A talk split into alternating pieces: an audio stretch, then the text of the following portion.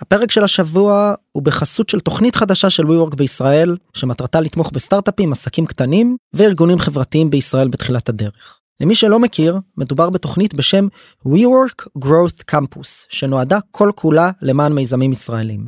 למי שלא יודע, אני, גיא, באופן אישי, לפני כמה שנים הייתי ממבר של התוכנית הזו, במיתוג הקודם שלה ב-WeWork, ויכול להעיד מהחוויה האישית שלי על רצון אדיר של WeWork לתת מעבר לרק משרד בוא נקרא לזה ככה הכוונה היא כמובן לכל מה שקשור בסיוע רך כמו תמיכה או סיוע מעצבת בהקשבה לבעיות האסטרטגיות של היזמים והמנהלים בניית תוכניות עסקיות ו storytelling וכמובן שימוש ברשת הקשרים של WeWork גם הפנימית של כל הממברים שלה וגם החיצונית של גורמים של WeWork מחוברים אליהם כדי לחבר את העסקים הארגונים החברתיים והיזמים לשיתופי פעולה לקוחות ואפילו אפילו משקיעים. אז במסגרת התוכנית עסקים וסטארט-אפים כאמור מקבלים משרד שהוא במחיר מסובסד ואת כל התמיכה הרכה וכל זה במטרה באמת לסייע לתעשייה המקומית וליזמים הישראלים. התמיכה כמו שאמרתי כוללת מעבר למשרד גם ליווי עם תוכן מקצועי וחיבורים עסקיים ומי שרוצה ורוצה לבדוק את הזכאות שלכם תנאי הזכאות להגשה לתוכנית אפשר לעשות זאת דרך האתר של WeWork ב-WeWork.co.il והלינק להרשמה וכל התנאים והפרטים נמצא ב description של הפרק. אז שיהיה בהצלחה. אני זוכר כשהתחלתי את Dynamic Yield אמרתי טוב כשאני אגיע למיליון דולר הכנסות כבר יש לי מספיק סיגנלים אני אצליח לגייס בקלות הסיבוב הבא. bullshit כשהגעתי לעשרה מיליון דולר הכנסות אמרתי טוב זה צריך להיות קל עכשיו לגייס לסיבוב הבא. bullshit כאילו בכל שלב אני נתקלתי באותו חומה בצורה של סליחה על הביטוי כוס עמק על ה VCs האלה שאני פה שופך את הלב שלי. זה מעולם לא היה קל מעולם לא היה קל. אז מי שחושב שהיה קל ועכשיו רק נהיה קשה הוא חי בסרט. תמיד היה מאוד מאוד קשה. אני לא חושב שעכשיו יותר קשה משהיה ב2016 יותר קשה מ2021 אולי לגייס סיד. אז מה. עוד פודקאסט.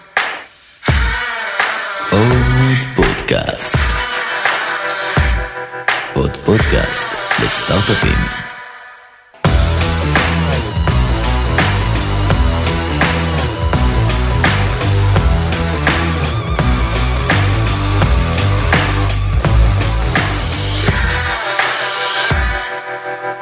ליעד בוקר טוב בוקר טוב מה קורה בוקר טוב זה מסוג הפרקים אה, שאחרי שלפני שמתחילים אותם אז בשיחת קצ'אפ אה, נוגעים בכל כך הרבה נושאים. הבעיה גם שמראיינים אותי שאתה לא יודע לאן נגיע אני לא יודע לאן נגיע. אז קודם כל תודה רבה שהסכמת לבוא אה, ובהתראה ככה מה שנקרא לא ארוכה. אני כשפניתי לך אז באמת רציתי לשמוע את הפרספקטיבה שלך על מה קורה עכשיו בשוק קצת כזה disclaimer אנחנו מדברים עכשיו באמצע 2023 השנתיים המצוינות שנות השיא של 21-22 מאחורינו ואולי יש כאלה שיגידו עשור של אה, שוק שורי גם בשוק הציבורי וגם בשוק הטכנולוגיה ועכשיו כולם טועים לאן זה הולך. אז זה נראה לי הרקע הבסיסי או ה framing הבסיסי לשיחה הזו ומשם נראה לאן נגיע אבל לפני זה למי שלא שמע את הפרק הראשון איתך שעשינו שהוא גם הכי נשמע בתולדות הכי נשמע בתולדות הפודקאסט. אולי זה יהיה השני הלוואי לא? אז הלוואי זה שזה יהיה השני. רוצה מדליה ומדליה טאג ומדבקה. אז נראה לי שכן תיתן אה, בכמה מילים קצת עליך עליך ועל אינסייט ואז נראה לי נתגלגל עם הסיפור. אה, מגניב. אה, ליעד אגמון בן 46 כבר לצערי אני מתקדם. מתקדם מהר מדי לקצה. נשוי לשיילי שלושה ילדים. אמ, בגדול הקמתי שלושה סטארט-אפים אחד מכרתי אפילו פעמיים אה, והיום אני שותף באינסייט פרטנרס שזה הקרן כנראה הכי גדולה ומשמעותית אה, ב ecosystem הישראלי. קצת על אינסייט כמה מספרים ככה מי שלא מכיר זה בסוף בכל זאת הכובע האחרון. זה קרן בת 30 שנה כמעט הקימו אותה ב-95 אה, קרן שמנהלת כמעט 60 מיליארד דולר ו... אה, בקרן אה, בישראל אנחנו משקיעים בכמאה חברות זאת אומרת אה, יש כמות אני חושב אנחנו אנחנו משקיע הכי גדול בהייטק הישראלי. 100 חברות פורטפוליו גם בישראל. מבחינת כמות הון שהושקעתם בפנים וגם מבחינת הוולוסיטי זאת אומרת כמות כן. העסקאות כן. שעשיתם כן. בשנים האחרונות הייתם במשך איזה שנתיים המשקיעים הכי פעילים בפער נכון איזה כן 50... אנחנו עדיין אני חושב הכי פעילים בפער שוב השנה עוד, עוד אנחנו רק באמצע השנה. אז נראה אז נראה אבל כן חד משמעית משקיעים אני חושב תראה אני הצטרפתי לאינסייט לפני שנה וחצי אז אפילו כאוטסיידר לפני שהייתי באינסייט. אינסייט עשו פה disruption מטורף לשוק המקומי הם, הם לקחו שוק שהיה באמת מקומי והביאו פרדיגמה שהייתה שונה ועשו פה disruption לשוק ה-VC המקומי זה לא אה, הרבה השקעות שהם עשו פעם שאני זוכר כאוטסיידר הסתכלתי ואמרתי רגע למה הם משלמים איזה פרמיה. אה, התבררו לאורך השנים כ-genius moves כן. אה, אה, אז אז אני חושב שהשוק הישראלי מאוד מאוד השתנה בעקבות הכניסה של אינסייט לישראל לפני כמה שנים. ממש ככה אז אני רק אגיד שתי כוכביות כוכבית אחת מי שרוצה לשמוע את כל הסיפור של ליעד על שלושת החברות שהוא מכר ואיך הוא התגלגל לאן שהוא התגלגל עוד לפני שהצטרפת לאינסייט יש לנו פרק שלם על הסיפור שלך נכון, נכון. אז אנחנו לא נכלה או נבלה על זה זמן כרגע ולגבי אינסייט ספציפית גם שכחנו להגיד או אולי כדאי להגיד קצת על notable companies אז חברות כמו וויקס ומאנדיי וווקמי והרבה חברות מה שנקרא שכולנו מכירים מסקטור הטכנולוגיה הפרטי או הציבורי כבר בישראל זה חברות פורטפוליו של אינסייט. ואנחנו עושים את הפרק פה נוכח זה שבאמת אינסייט הגיע לפני כמה שנים ביתר שאת ושינתה את השוק. אגב כשאתה אומר עשתה פה disruption איך אתם מסתכלים על זה מהזווית של אינסייט מה האסטרטגיה? למה להיכנס לישראל? יש את כל השאלות האלה. שוק אולי לא הכי גדול נישתי. בסוף לא משלמים פה הרבה פעמים פחות ממה שמשלמים בארצות הברית או שכן תקן אותי. אני חושב שהיסטורית ולא הייתי באינסייט כן כשהחליטו להיכנס מסיבית לישראל אני חושב שזה היסטורית זה התחיל מכמה השקעות ספורדיות של אינסייט כמו בוויקס אה, שג'ף הורינג מי שהקים את אינסייט עשה שעשה great returns לאינסייט. ואני חושב שהם ראו פה שוק שמבחינה טכנולוגית יש אה, הובלה משמעותית על העולם אבל שהתמחורים של החברות והסטארט-אפים עוד בגלל הם היו מתומחרים נמוך יותר מהבנצ'מרקים של סיליקון וואלי. והם היו underfunded לעומת החברות בארצות הברית. תמיד הרי זה היה קונספט בחברות הישראליות שאנחנו בונים טכנולוגיה יותר טובה אבל שחקן אמריקאי עם טכנולוגיה פחות טובה מנצח את השוק. כי הוא כן. הרבה יותר ואז הוא יקנה אותנו. או עם הרבה יותר funding הוא הופך ל market leader וכולי. ואני חושב שאינסייט בא ואמרו למה? אה, יש פה חברות שהן יותר טובות מהמקבילות שלהם בארצות הברית ו- they are underfunded בגלל ה ecosystem המקומי.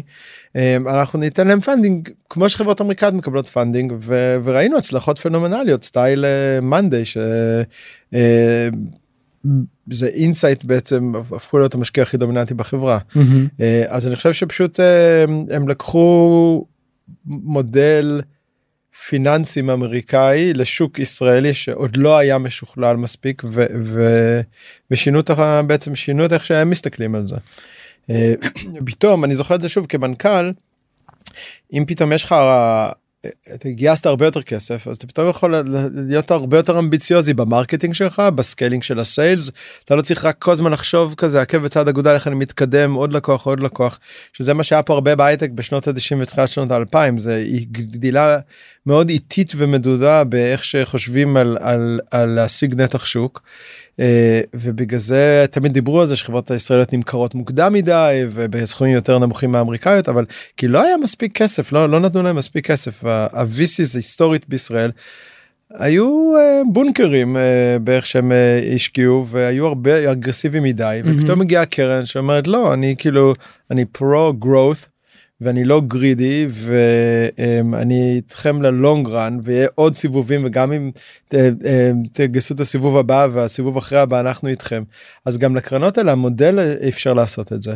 אז היה פה איזשהו פרפקט סטורם בצד החיובי ששינה שינה את השוק. ובאמת אה, בשנים האחרונות קרו ככה כמה דברים א' אני חושב אינסייט עשתה הרבה מאוד השקעות באמת בשנים נכון. האחרונות אמרת את זה מעל ל-100 חברות פורטפוליו שהן ישראליות או ישראלי related בוא נקרא לזה.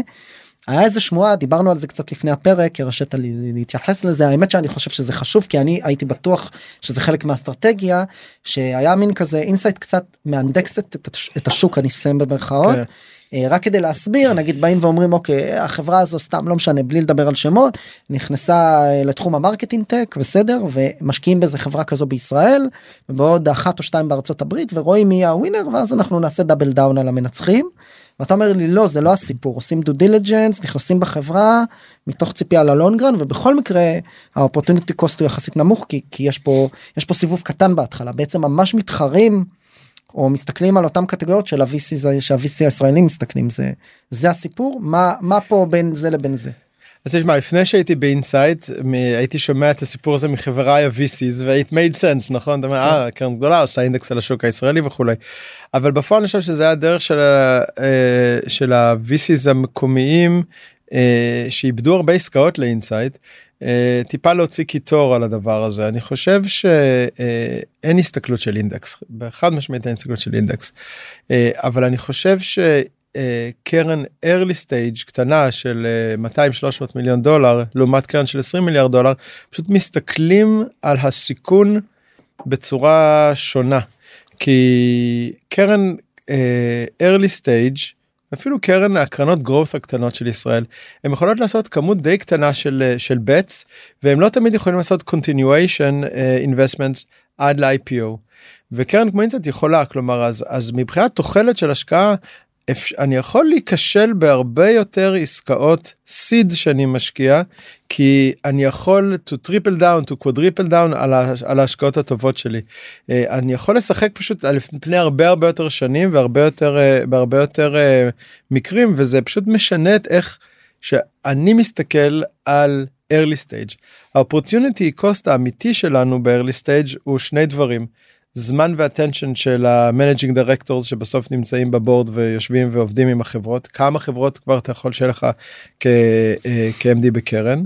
והדבר השני זה התחרות כלומר אם יש לך חמישה סוסים שמתחילים מרוץ. כשאתה יודע שהסוס המנצח יהיה שווה הרבה מאוד כסף.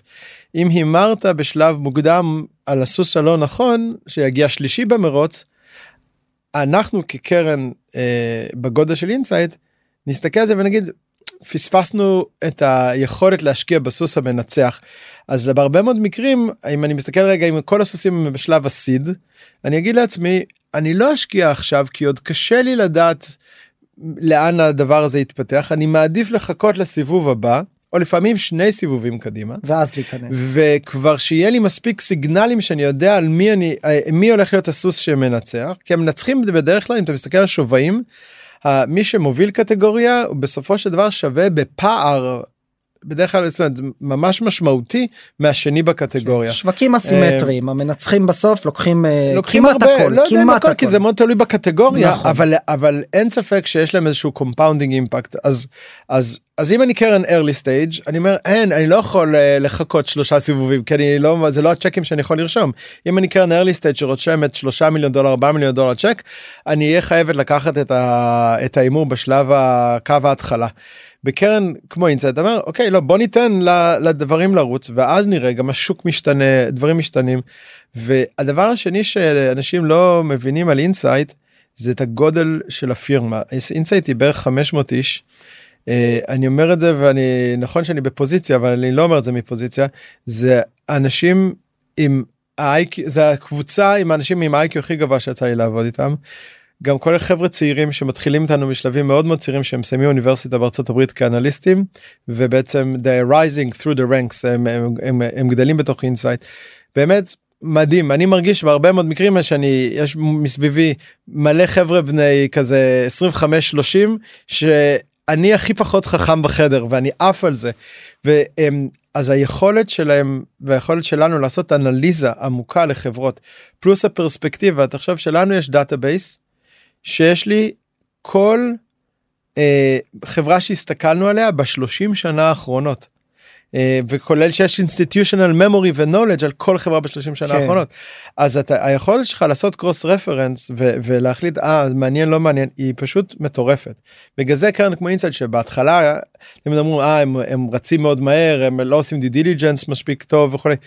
זה שטויות פשוט הם לא מבינים שאצלנו באינסייט החבר'ה שעושים את האנליזה עובדים 24/7 ויש לנו מלא חבר'ה סופר חכמים ויש לנו מלא דאטה כבר אז אנחנו יכולים בשלושה לא. ימים להגיע למסקנה שקרן שאין לה את ה breadth ואת ההיסטוריה הזה צריכים להשקיע חודשיים בללמוד את הנושא.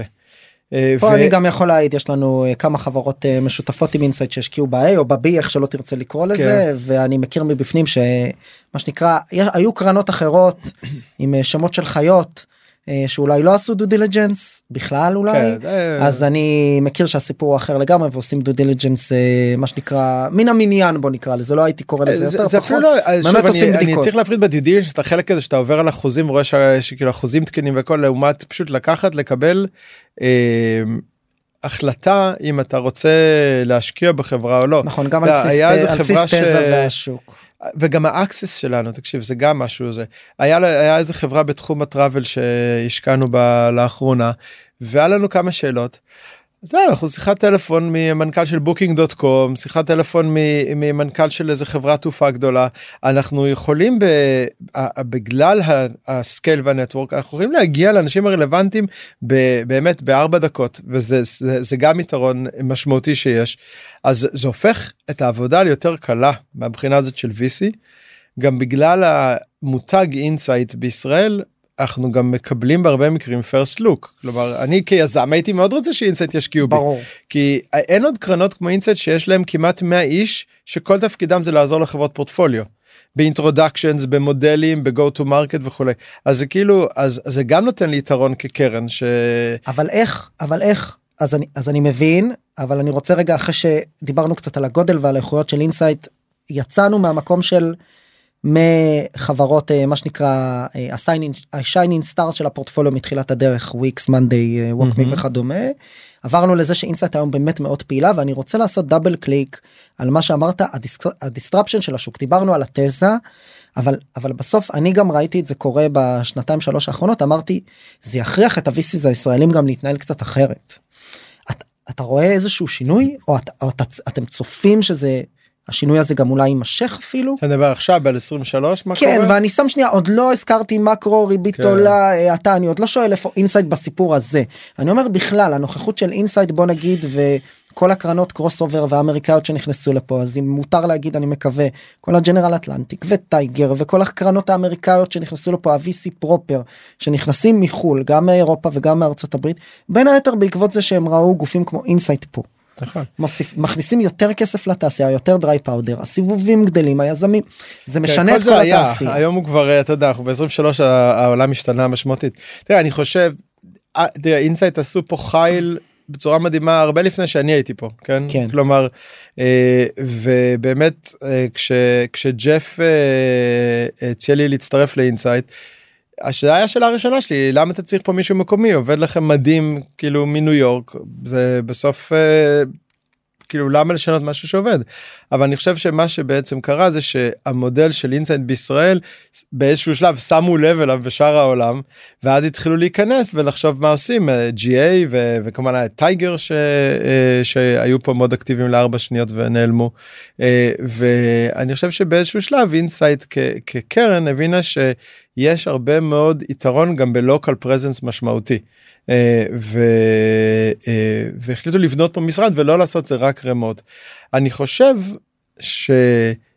שהעניין בזה היה אנחנו לא הטייגר או ה-GA ששולחים פה איזה אה, בחור צעיר שיעשה sourcing אלא שאנחנו מביאים, משקיעים ומביאים כאילו gravitas בישראל וזה statement לתעשייה המקומית וליזמים המקומיים אה, ו, ואז בעצם הם עשו disruption לשוק אחרי 3-4 שנים ניסו לחקות את ה playbook שלהם אז כקרן אתה רוצה לעבור לשלב הבא להיות צעד אחד כן, ahead of the כן. game one step ahead. ויש לנו היום פה צוות של שמונה אנשים בישראל אה, יש לנו אנחנו ממשיכים לגדול אה, והיום יש שוב 100 חברות פורטפוליו אני עשיתי לפני אה, אה, פחות מחודש בערך עשיתי אירוע למנכ"לים של ה- אה, שמתחת לעשרה חברות שמתחת לעשרה מיליון ARR אוקיי?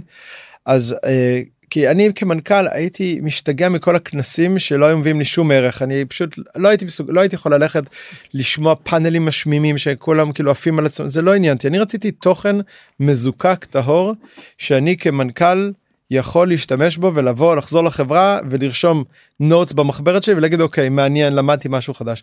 אמרתי אני אני כאינסייט עכשיו בישראל זה האירועים שאני רוצה לעשות. אז עשינו אירוע אה, והבאנו אה, את ה president של פנטרה ואת עמיתי אה, סליחה את עמיתי מביא את המנכ"ל של פנטרה את ה president של פורטר הבאתי את אופיר אה, ה-CFO של להיות פה הבאתי את גלי קידר שהייתה ה-Chief Customer Officer של אה, סייסנס הבאנו עוד כמה אנשים הבאנו את ה-CRO של את אמנון ה-CRO של אפספלייר מהמם. ופשוט עשינו אירוע מרוכז של 6 שעות על איך למכור. אה, על על איך to scale sales מ-sub מיליון ARR ל-10 מיליון ARR and beyond Mm. כי זה היה הסגמנט שרצינו אז הבאנו 70 מנכ"לים שישבו בחדר לא רק של חברות פורטפוליו של אינסייט פנינו לכל הקרנות שאנחנו עובדים איתם שהם חברים בסוף אנחנו תעשייה קטנה רוב האנשים בתעשייה מיודדים אחד עם השני לא חברים אני מדבר ב-VCs כן. אמ, והבאנו 70 מנכ"לים ליום מזוקק של תוכן איכותי אה, וזה זה אחד מהכוח של אינסייט לעשות להרים אירוע כזה. אמ, זה מבחינתנו זה ה bread and butter של העבודה שלנו. יש לכם את המאה חברות האלה ובאמת אמרת היה פה אז התחלנו מ, מה, מה, משנות הפריחה ואולי קצת איך זה שינה את התעשייה. ונראה לי קצת נגענו בזה אבל אבל אני מרגיש שלא נגענו בזה עד הסוף אבל בכל מקרה עכשיו אז אני ארוץ קדימה אנחנו באמת ב-2023 והשוק כן. משתנה. כן. זה משנה משהו באסטרטגיה של אינסייט אתם מסתכלים אחרת על השוק הישראלי אגב גם נוכח מגמות מקרו וגם נוכח אה, מגמות מיקרו כן. מה שנקרא. כן, אז, אז בוא מה שנקרא אה, בוא, בוא, בוא, בוא נדבר רגע על הרפורמה כדי להוציא את זה מה, מהשיח כי זה פשוט פחות רלוונטי לדעתי לפודקאסט הזה.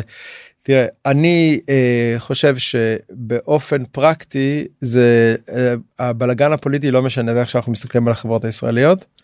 אה, באופן אירוני בטווח הקצר ההידרדרות של השקל לעומת הדולר עוזרת לחברות ההייטק הישראליות. אה, ברמה האישית כליעד ולא כאינסייט אני חושב. מה שקורה במישור הפוליטי בישראל הוא קטסטרופה ארוכת טווח לישראל והוא לא פחות מאירוע שבר היסטורי שאני לא חושב שיש ממנו דרך חזרה כמדינת ישראל. אני הייתי... אבל זה לא משפיע על ההחלטות שלי כמשקיע באינסייט ברור. וזה לא משפיע על אינסייט ב, אה, אה, ב, בשום שיקול יומיומי. אז בשיקול יומיומי לא. אני רוצה לחבר בין הדברים ואני רוצה להגיד משהו אישי כדי ככה להפוך את זה גם לשיחה הוגנת ושזה לא יהיה ראיון. אני הייתי אני מקווה שלא ייכנסו בי על זה אה, בשבוע שעבר אה, בשיחה אצל אה, שר האוצר בצלאל סמוטריץ'. שיחה הוא עושה כמה שיחות התייעצות עם כל מיני אנשים בהייטק חלק מהדברים האלה מודלפים ומפורסמים אז יש שמות של אנשים שנפגשו איתו והוא עושה שני סוגים של שיחות שיחות התייעצות על הרפורמה או ההפיכה המשפטית בסדר יש לזה גם נכון יש לזה שתי שמות. וזה שיחות פוליטיות שבהם נכנסים ורוב האנשים כנראה אומרים לו תקשיב אתה הורס את המדינה ואתם הורסים את הכלכלה ואז הוא מסביר למה לא ורבים ובסוף מסכימים או לא מסכימים נראה לי שכנראה לא מסכימים. והשיחה מהסוג השני זה סוג של התייעצויות מהסוג היותר אה, רגולטורי governance בירוקרטיה על איזה דברים אפשר לשנות פה אה, למשל אה, איזה שינויים אפשר לעשות ברשויות המס בישראל כדי להקל אתה יודע הוציאו כל מיני דברים עכשיו תצהירים ניתחו את הסכם הסייף אז כל מיני דברים כאלה אז זה הפגישה אני הייתי בפגישה מהסוג השני לא דיברנו על הרפורמה בכלל והנחת העבודה הייתה שבין אם זה קורה ובין אם לא קורה יש דברים שהממשלה יכולה לעשות כדי לתמוך בהייטק. כן היה שם איזשהו ציטוט אני לא אגיד מי עוד היה שם כי לא קיבלתי אישור. שהוא דיבר שדיברו איתו על הרפורמה ואמרו לו תקשיב. בסוף גם אם במהות אני בוא נגיד נקבל את הדעה של הממשלה. שהרפורמה לא מזיקה אני ואני לא בעדה בסדר אני אומר את זה הנה מלא גילויים נאותים פה. יש כלכלת ציפיות. בעוד עשר אם הציפייה היא שבעוד שנתיים או שלוש הורדת uh, תחזית הדירוג תתקיים וכולי אז הדבר הזה מייצר איזשהו אפקט סייקל כזה שבסוף ישפיע גם על ההייטק וישפיע גם על השוק ההון סיכון. אתם כמשקיע גלובלי בהקשר הזה עכשיו אני מעביר את זה זה יש איזה הערכות כזו 15 שנים קדימה או שכרגע זה לא מפריע לכם בקרן הנוכחית וביזנס as usual באמת. אנחנו לא מסתכלים על זה בצורה הזאת אנחנו mm-hmm. לא אנחנו, אנחנו קרן השקעות uh, פיננסית אנחנו פחות uh, אנחנו לא אנחנו מסתכלים על סיכונים גיאופוליטיים כן לא נשקיע כנראה בסטארט-אפים במוסקבה בתקופה הקרובה uh, אבל אבל דברים כמו שינויי עומק בחברה הישראלית. זה מעבר לטיים הורייזון שאנחנו מסתכלים עליו כקרן השקעות אני בסוף בסוף בסוף אני מסתכל ואני רואה הזדמנויות עכשיו אם יש חברה מעניינת אז יש חברה מעניינת. כאילו זה זה ההסתכלות שלנו. אה, כמובן שאי אפשר להפריד את היותנו בני אדם שקוראים אה, עיתונים והם מבינים בהיסטוריה ורואים מה שאנחנו עושים. אז אני חושב שזה יותר מביטים בצער על הטרגדיה של מה שקורה כרגע במדינת ישראל אמ, אבל אבל וצריך להבין משהו נורא נורא משמעותי הרבה יזמים מאוד חזקים שמכרו חברות ועברו לארצות הברית. אנשים כמוני דרך אגב שעשו את המהלך הזה עברתי לארצות הברית אחרי האקזיט חזרתי להקים את החברה הבאה שלי בישראל ועשיתי את זה פעמיים זאת שלוש חברות. עזבתי חזרתי להקים את זה בישראל הם לא מתכננים לחזור להקים את החברה הבאה שלהם בישראל. הם הקימו את החברה הבאה שלהם בארצות הברית. כלומר אנחנו הולכים להפסיד דורות שלמים של חברות שהיזמים פשוט מקימים אותם יזמים ישראלים יקימו אותם שם אולי יהיה פה איזה מרכז פיתוח הישראלי אה, אבל US first. אז אה, את המחיר לא משלמים עכשיו את המחיר ההייטק הישראלי ישלם בעוד 7 שנים 10 שנים אה, וכי לוקח לקח 20 30 שנה לבנות את האקוסיסטם הנוכחי. לצערי הורסים אותו עכשיו מהר את ה... אבל את ה... אנחנו נראה את האימפקט הזה בעוד בעוד כמה שנים. וההפרדה הזו בין הכמה שנים אני שנייה אומר את זה גם באופטימיזם קצת כי אני משתדל להיות אופטימי זה בדיוק הסיפה של הדברים שלך ואנחנו נדלג לנושא הבא. יכול להיות שיהיה פה אימפקט ארוך טווח באמת לחמש שבע עשר שנים סביר שיהיה בצורה כזו או אחרת אבל כרגע השוק יש תמונת מצב של השוק ושם יש הזדמנויות פיננסיות אה, כן השוק בסוף תראה, אני חושב אינסייד אה, בדיוק הוציאו איזשהו אה, מכתב אה, הם קוראים לזה the great reset. היה פה עלייה משוגעת בשווים של חברות טכנולוגיה בשוק הציבורי בשנות ה-2021 שהשפיעו בצורה מסיבית על שווים בשוק, הפרטי. כולנו ראינו את זה עולה כולנו ראינו את זה יורד. ו... זה דבר אחד שקרה דבר שני זה קרה שינוי פונדמנטלי באיך שוול סטריט מתמחרים חברות תוכנה. אה, ואפשר לדבר על זה למה ואיך ומה אני חושב על זה גם אה, אבל הדבר הזה בסוף הוא משפיע על השווים בשוק הפרטי.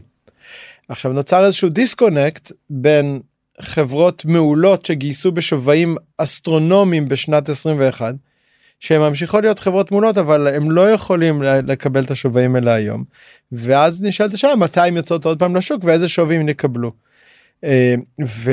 הדבר הזה עוד לא עוד לא קורה במלואו הוא רק מתחיל. הוא עוד לא קורה במלואו כי לחברות יש כסף בקופה כי לחברות ו... יש כסף וגם חברות צמצמו. נכון. אה, יש פה איזשהו פרפקט סטורם שלילי. בוא נראה רגע בדבר החיובי.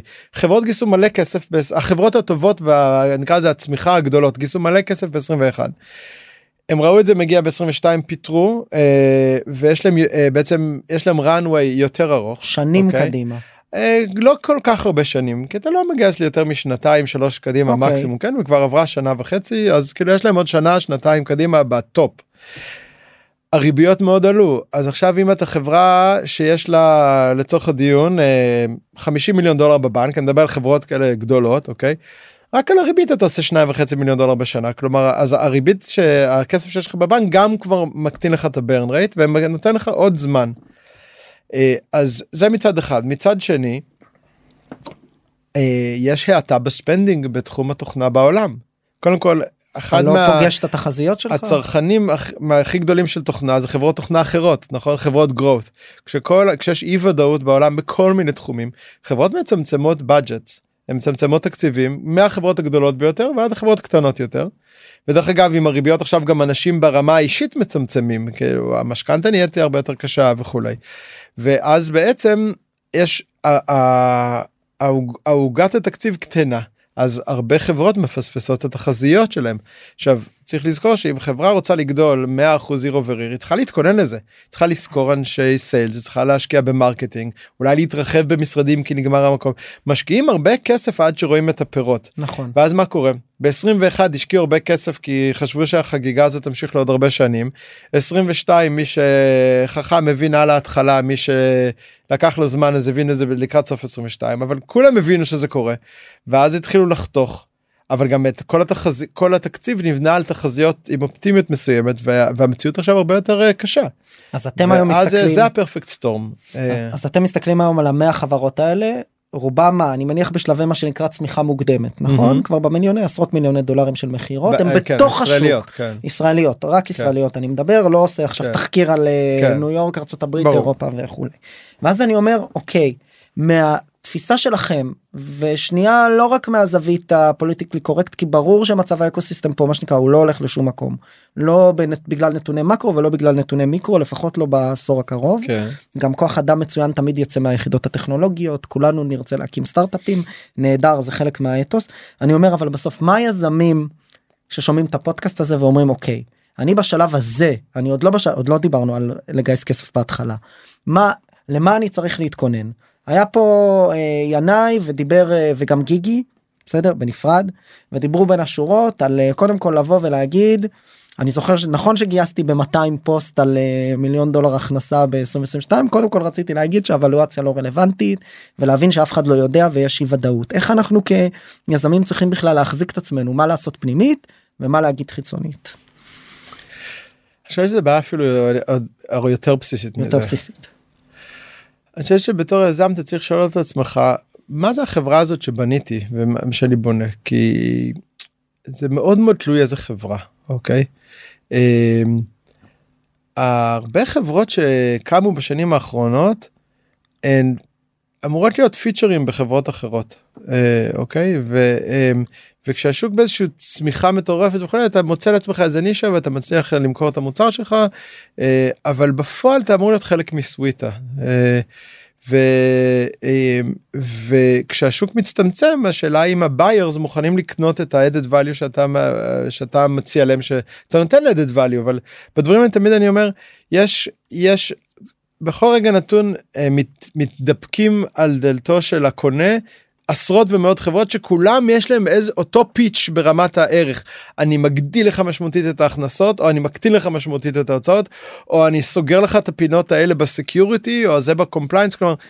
ה value תמיד כולם מוכרים לך את אותו value אבל בסוף אני צריך להחליט מה כקונה אני צריך לעשות טריאז' ולהחליט אוקיי אני מבין שאתה יכול לפתור את הבעיות האלה אבל יש לי בעיה הרבה יותר גדולה אוקיי אני זוכר את זה ב Dynamic Yield בשנת uh, בתחילת הקורונה. היה ברור שכולם חייבים לעבור למכור אונליין. אבל היה להם בעיה יותר גדולה. לא היה להם מחסנים הם לא mm. ידעו איך בכלל לשנע סחורה בכמויות האלה אז אני זוכר שהתחילת הקורונה אני חטפתי בומבה חזקה בטירוף בסיילס. כי הלקוחות שהפוטנציאל שלי אמרו אני אה, כן ווב זה קריטי אבל בוא אין לי סחורה אין לי איפה לאחסן אין לי איפה לאחסן אני לא יודע איך לשלח אין לי אין לי עובדים שעובדים במחסן.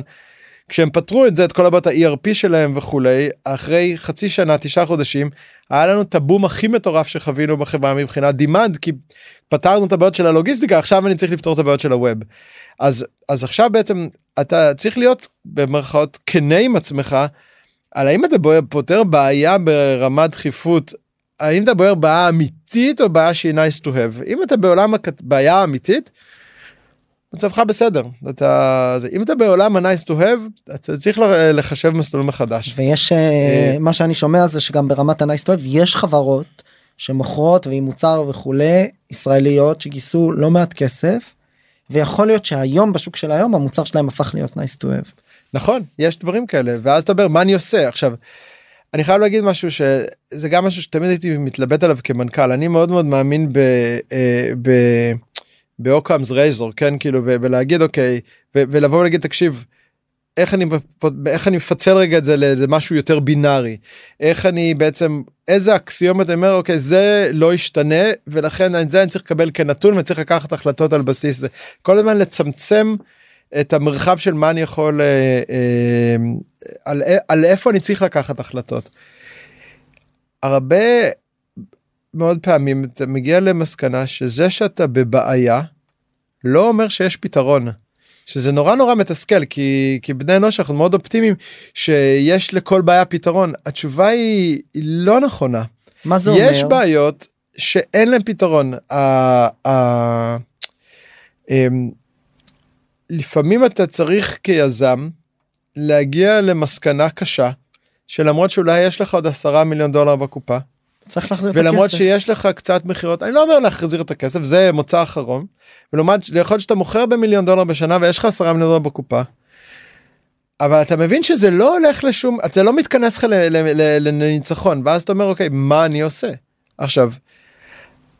אתה יכול כאילו קודם כל צריך להגיע להחלטה הזאת וזו החלטה לא טריוויאלית בכלל כי כי מעבר לכל שיש לך עם עצמך שאני מקווה שהוא אותנטי ו, ואתה יודע אתה לא משקר לעצמך יש המון יזמים שגם משקרים לעצמם אז אם אתה לא משקר לעצמך ואתה לעצמך אומר וואלה אני פה בבעיה עכשיו יש עוד בעיה של הקולות שלי מול הדיאלוג שלי בראש שלי עם הבורד עם המשקיעים עם העובדים עם השוק עם העיתונות. יש פה עניין של לנהל איזושהי עכשיו האם אני מנהל את הדבר הזה את האכזבה הפוטנציאלית ממני מה זה אומר עליי? מה זה אומר על המון המון דברים. אז המאבק הוא גם פסיכולוגי מאוד מאוד קשה. איך אני קם בבוקר עם חיוך למשרד כשאני מבין שאני בבעיה. זה אז, פה, אז... פה יש קצת בעיה בתעשייה שלנו שלא מדברים על זה. מדברים רק על הגיוסים ורק על ההצלחות. אז אני אז אני ואולי אני... קצת על אתה יודע איזה אז אני ש... תלוי איפה. מעטים היזמים שאתה יודע כמו רועי מסנטה שדיברו על זה על איך שהם מחזירים את הכסף ושהם אה, מה שנקרא אתה יודע מסיימים, מסמנים איזה מר כזה של אה, כנות פנימית וכנות חיצונית. אפשר להתווכח על הדרך וכדומה או האם צריך עכשיו על כל דבר כזה להצהיר ולספר אבל אני אני כן חושב שבסוף אנחנו היום בתעשיית ההון סיכון והסטארטאפים מאוד לא מדברים על, ה, על הלחץ הנלווה לכל הזמן להצטיין. שמה, כשאתה בתפקיד כמנכ"ל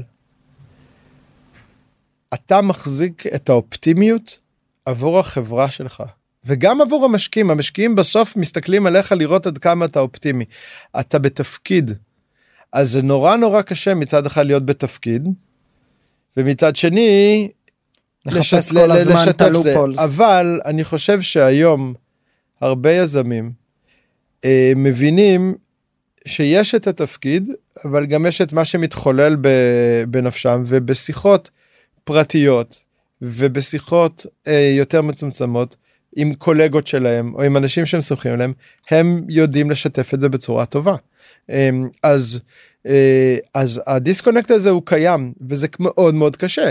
תחשוב שאני בסוף החיוך שלי בבוקר הוא הברומטר שכל החברה מסתכלת איך איך ליעד נכנס בבוקר לחברה כמנכ"ל הוא. עכשיו זה בכלל, בכלל משהו לא קשור לחברה כן יכול להיות שכאילו שהיה לי משהו כיפי בבית אני מגיע עם חיוך או שלא יודע מה שרבתי עם בת הזוג שלי ואני מגיע קצת יותר עצבני מבחינת העובד במסדרון של החברה שהוא רואה אותי הוא מיד לוקח את זה רגע מה קרה מה קרה לחברה מה זאת אומרת, זה זה זה ניואנסים שאתה חייב כל הזמן לשלוט בהם כ, כמנכ"ל כולם מסתכלים כל דבר שאתה עושה הוא עם מגפון.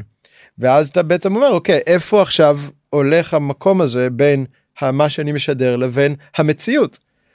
אצלי בדיינמיק יילד וזה מה שאני מאחל למנכ"לים בסטארט-אפים היום זה שההנהלה שלהם ה-level של הטראסט הוא כזה שהם יכולים לעשות ישיבות הנהלה ושיחות עומק מאוד מאוד קשות אה, עם אמון מלא שכולם מתחת לאלונקה. כי אחד הדברים שאתה מפחד כמנכ"ל בטח דרך אגב כשאתה שוכר כל מיני אנשי sales אמריקאים וכולי אני אגיד אה, אם אני עכשיו אדבר בכנות עם ה-VP sales האמריקאי על זה שאני חושב שאנחנו בבעיה אז הוא יברח לי לחברה אחרת שזה דרך אגב יכול לקרות כן כאילו ה circle of trust הוא נורא נורא חשוב אז מי האנשים שאתה שוכר ומי האנשים שאיתך שאתה יכול לדבר איתם ולהגיד גם אם זה ה-VP סיילס האמריקאי להגיד לו סתם ניקח דוגמה קריס היה ה-VP סיילס שלי אמריקאי נגיד קריס שמע אנחנו בברוך.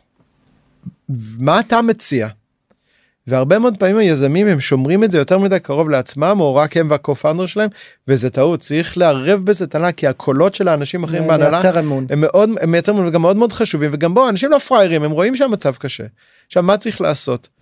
אמרנו אם אתה מבין שאתה בחברה שאתה בבעיה אתה צריך לחשוב על איך אתה יוצא מהחברה איך, איך אתה מוציא את החברה מבעיה ובעולם הזה שאנחנו נמצאים בו יש פתרון אלגנטי שזה M&A אוקיי אז אם נניח שגייסת 30 מיליון דולר בשווי 200 אוקיי. ואתה מבין שאתה בבעיה גם אם תמכור את החברה ב-60 ותסביר למשקיעים שלך את הרציונל בלמה אתה רוצה למכור את החברה והבאת קונה וזה ב-60 כולם ימחאו לך כפיים ויגידו לך תודה. דרך אגב שאלת על אינסייט. אחד הדברים המדהימים באינסייט שאני ראיתי זה שלא בהכרח רק מוחאים כפיים על האקזיטים הגדולים. היה לנו לא, לא מזמן היה איזה אה, אירוע היה לנו איזה session פנימי של ה-MDs של אינסייט וכמות מטורפת של תשבחות קצר אחד ה-MDs שלקח חברה והציל אותה מ...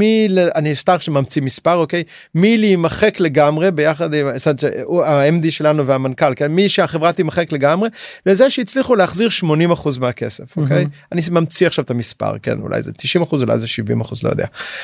אבל גם על במרכאות להוציא את המיטב מהאלה שלא נהיו המאנדי של העולם זה זה גם משהו שפנימית מקבלים עליו המון המון value.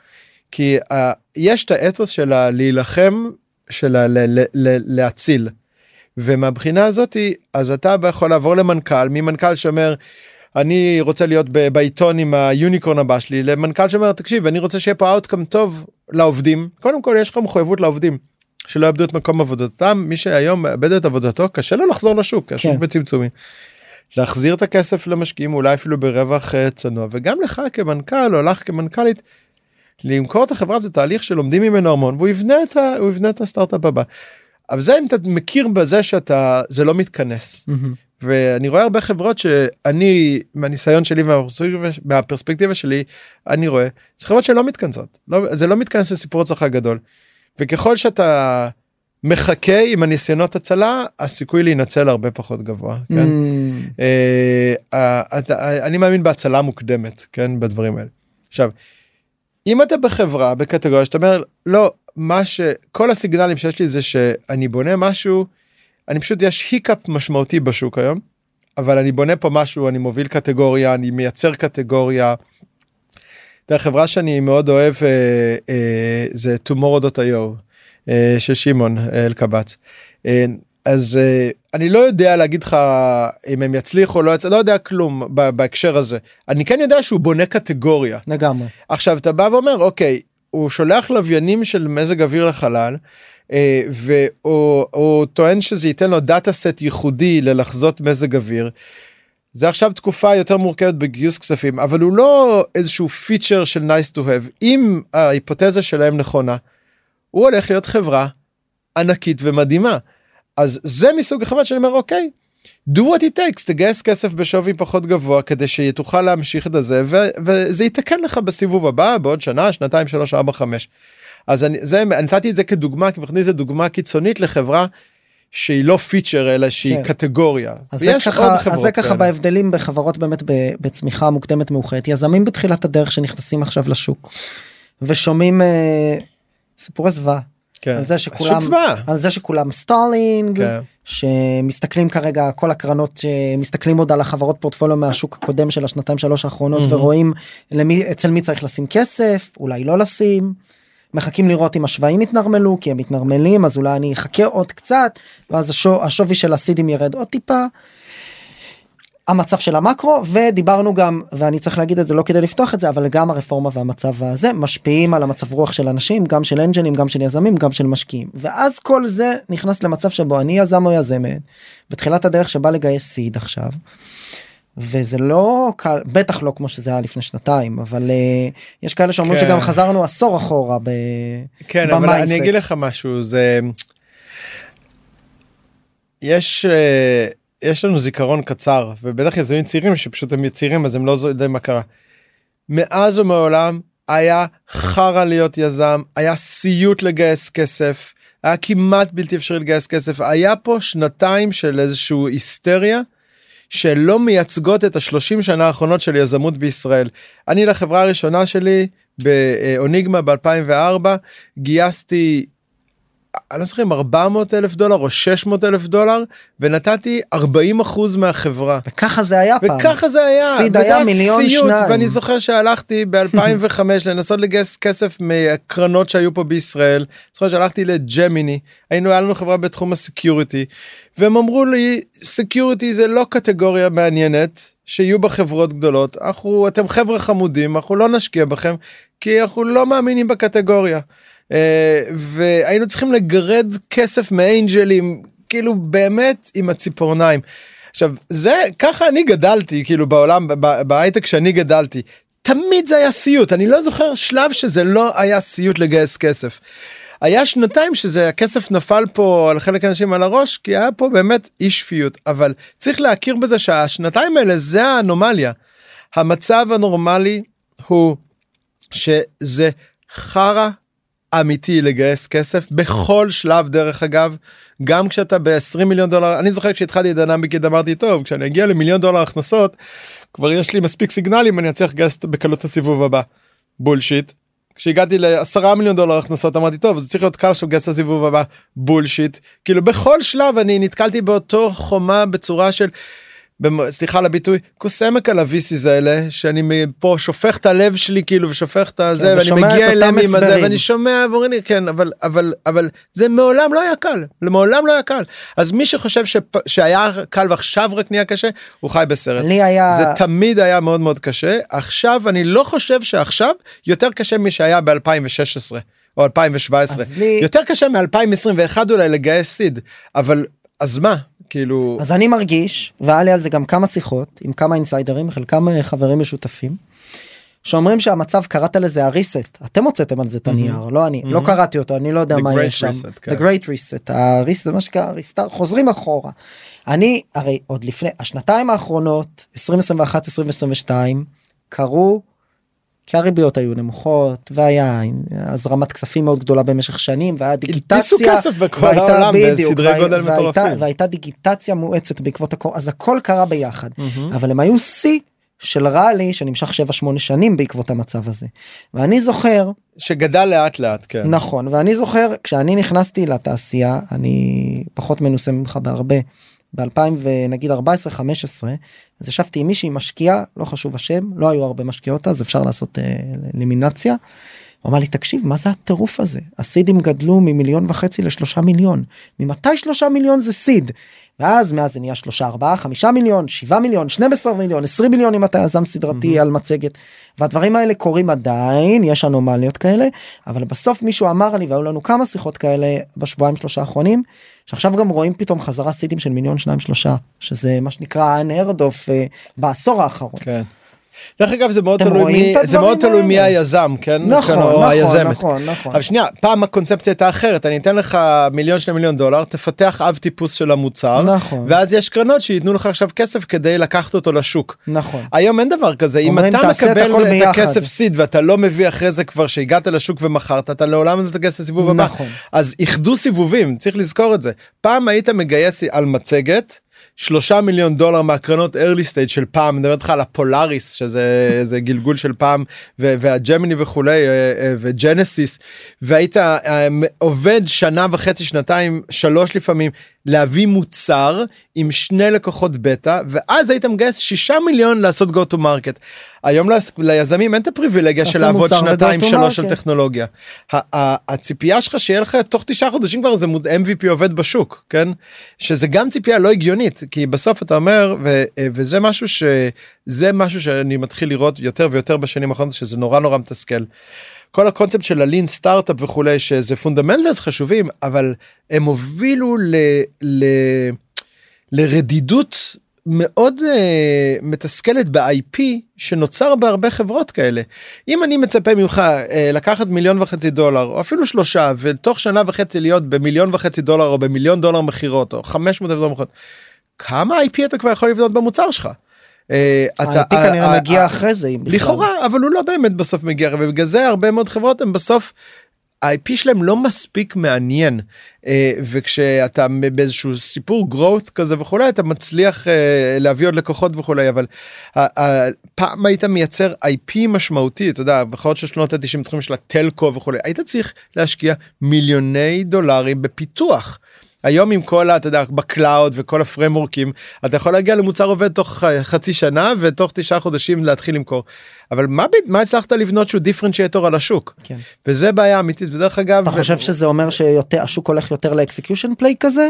שמע אני חושב שזה בוא חלק נבנה מה... מוצר מה- מהיר. נ- אז, נ- אז מי שאמר על זה משהו מעניין לא ממש לאחרונה זה סאם אלטמן מאופן איי הוא אמר שאני לא זוכר ראיתי איפשהו באיזה ראיון איתו והוא, והוא אומר תקשיב אני הרבה מהטיפים שנתנו בוואי קומבינטור ליזמים על לבנות מהר MVP ולרוץ מהר לשוק וכולי אני עכשיו אוכל על זה את הלב כי אני מבין שזה אה, שזה לא בהכרח נכון אה, להרבה מאוד חברות. אופן אז חברה שגייסה איזה מיליארד דולר הם עבדו הוא אומר אני חושב מיליארד הוא אמר ש- אה, שהם עבדו ארבע שנים בלאב מוד בלי להביא לקוח אחד הם ישבו ארבע שנים ובנו טכנולוגיה האלגוריתמים. את האלגוריתמים את הכל וכשהם יצאו לשוק כולנו רואים מה קורה היום כן אבל הפריבילגיה הזאת של יזם חזק לעבוד ארבע שנים עם עשרות מהנדסים או במקרה שלו מאות מהנדסים לפני שהוא יוצא, אה, יוצא לשוק לא קיימת כמעט היום. השוק כאילו כי גם השוק יש... כולם נהיו חסרי סבלנות. כן. לוקח זמן לבנות חברות גדולות השוק איבד את הסבלנות. אומרים אה אתה, אתה ב cloud אז אתה לא צריך לבנות את ה infrastructure. אה אתה עושה PLG אז אתה פשוט אה, תבזבז כסף בגוגל והלקוחות יבואו. לא לוקח זמן לבנות IP ייחודי לוקח זמן לבנות חברות ו, ואני חושב שמה שאנחנו נתחיל לראות אני גם מקווה שמה שנתחיל לראות. זה שיהיה נחזור לעולם של סבלנות ללבנות חברות עם IP אמיתי עמוק וייחודי.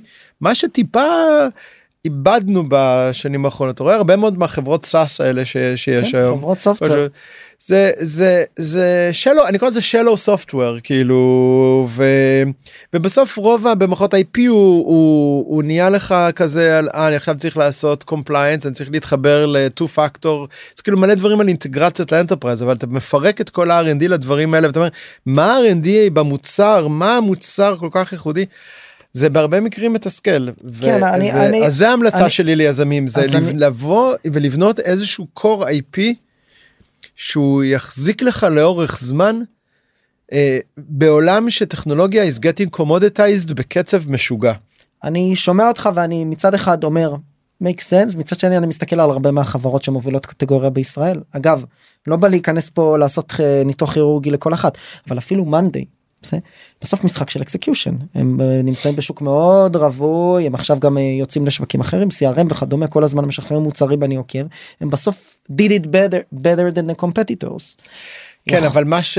אה, אני אומר את זה לחיוב. מפספסים על מאנדיי זה מפספסים איפה ה-IP של מאנדיי. ה-IP מה שאתה קורא execution זה ה-IP שלהם mm. היכולת שלהם בדרך אגב בתחילת הדרך רואים מאן היה שם את המספרים של מאנדיי publicly כל אחד היה יכול לראות ב, uh, כשמאנדיי היו קטנים כמה לקוחות יש להם כמה נכון. revenue שלהם וכולי. Uh, הוא אחד מהראשונים שעשו building in the open לחלוטין. ה-IP שלהם ה marketing engine שלהם איך שהם חושבים על מוצר איך שהם חושבים על המטריקות end to end זה IP מטורף שהם בנו שאתה אומר זה execution כן אבל הם הבינו ששם צריך להשקיע. אף אחד לא אמר שזה קל. לא, אני אומר, הם הבינו שזה חלק משמעותי מה-IP של החברה. ה-IP של החברה זה לא בוא נבנה רגע to do list כאילו ועכשיו אני עושה marketing לא הם הבינו שלסגור את הפינה end to end מהמרקטינג לאונבורדינג ליוסאג' לאקספנשן זה הכל ביחד מחובר.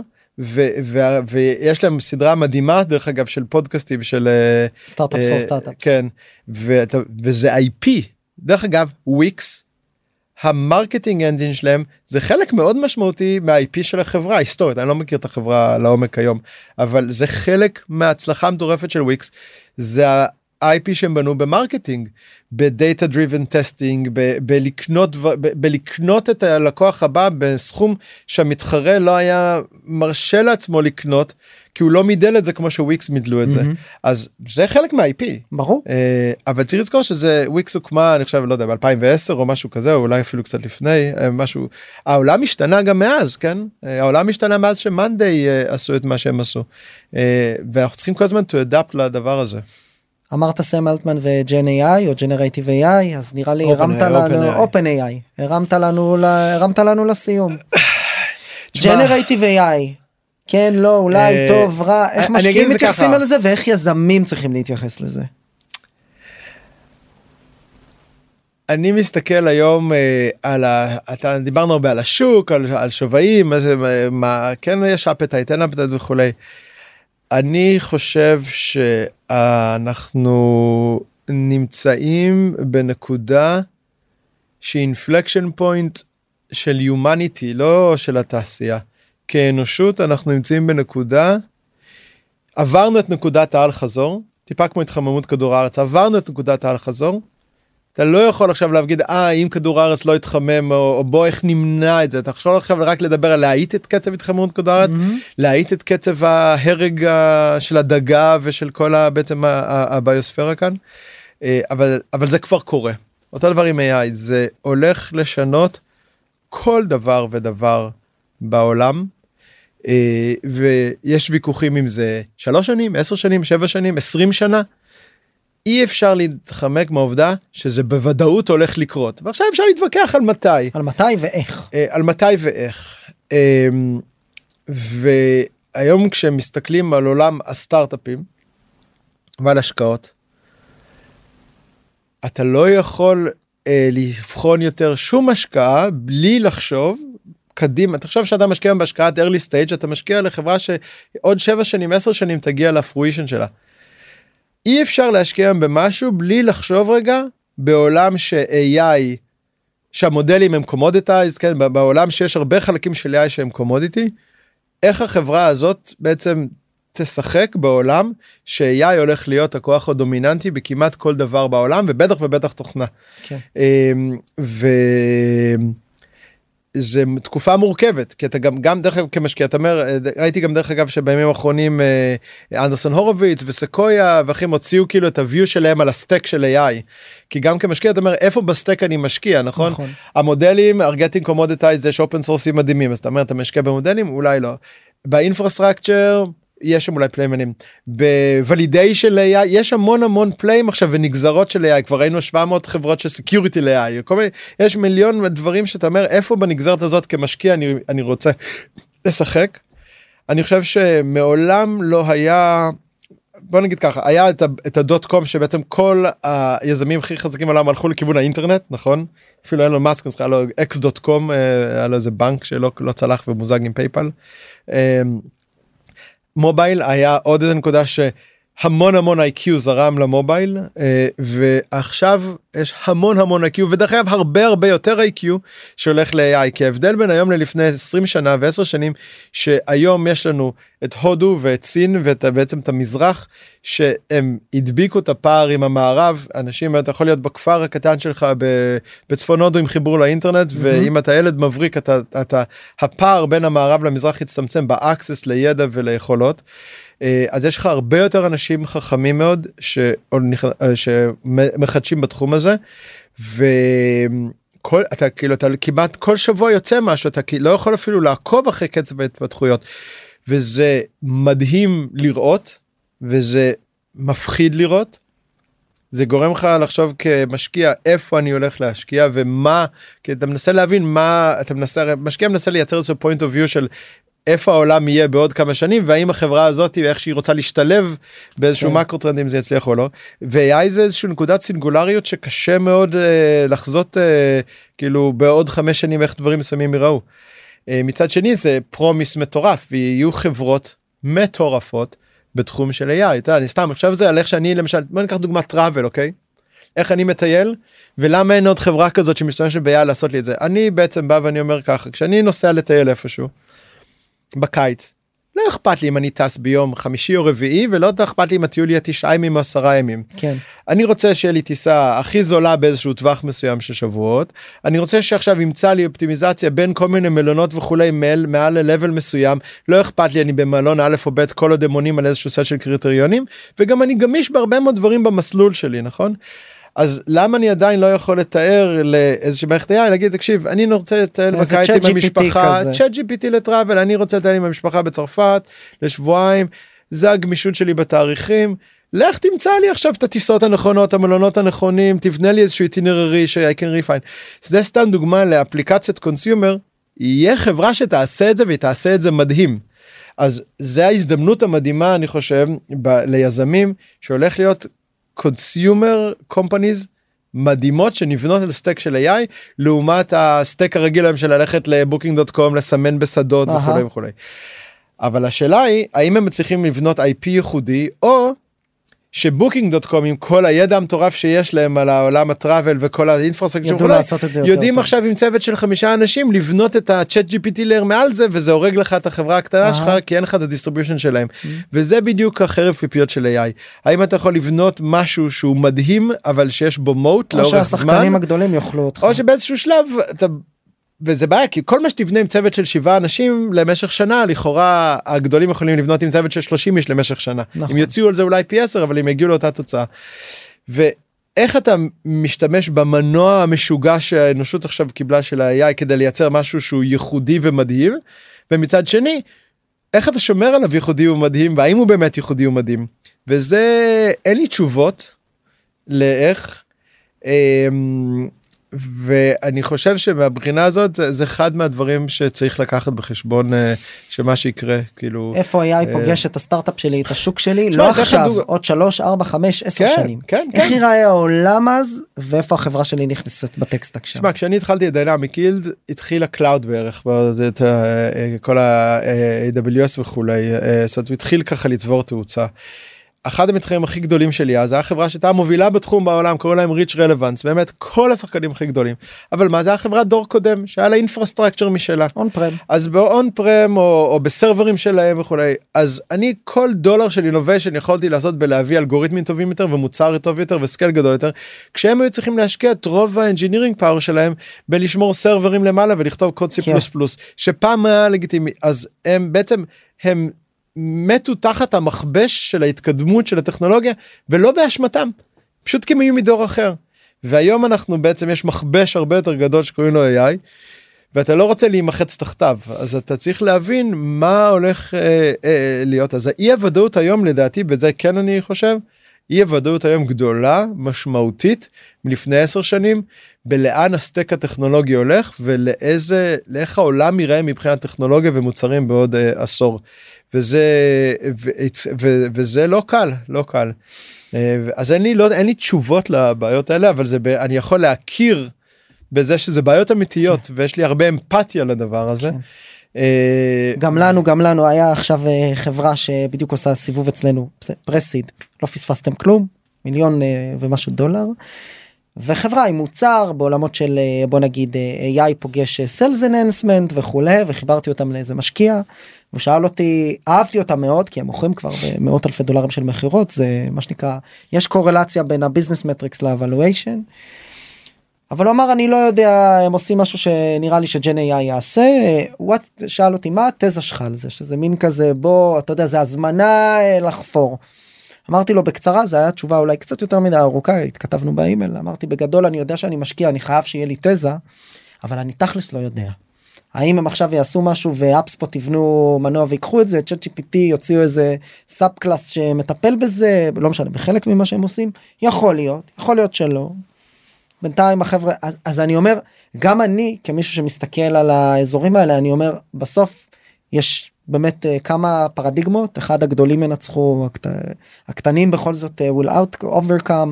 אני אומר אני הדבר הכי נכון להגיד זה שאנחנו לא יודעים מה שאנחנו צריך לא להכיר יודעים. בזה שלא יודעים ו- ודרך אגב זה מחזק את החשיבות של היזמים שעומדים מאחורי מיזם. כי היכולת to adapt תמיד אתה זוכר שתמיד בחברות early stage היו מסתכלים ואומרים טוב השוק הולך להשתנות המוצר הולך להשתנות אני משקיע בצוות כי הצוות בעצם זה הדבר היחידי שאני הוא לא קונסטנט לאורך השבע עשר שנים אבל זה מי שמוביל את ההחלטות היום בשנים הראשונות כן. לפחות אבל עדיין יכולת לראות באמת. איזושהי התקדמות לינארית של העולם הטכנולוגיה ואנחנו היום באיזשהו עולם של התקדמות אקספוננציאלית וכבני אנוש אנחנו לא בנויים ביולוגית להבין מה זה התקדמות מעריכית. כל החוויה שלנו הפיזיולוגית כבני אדם זה לינארי אני ארוץ בקצב מסוים אני אגיע לנקודה ההיא כן. אבל אם אני עכשיו מכפיל את הקצב כל כמה שניות.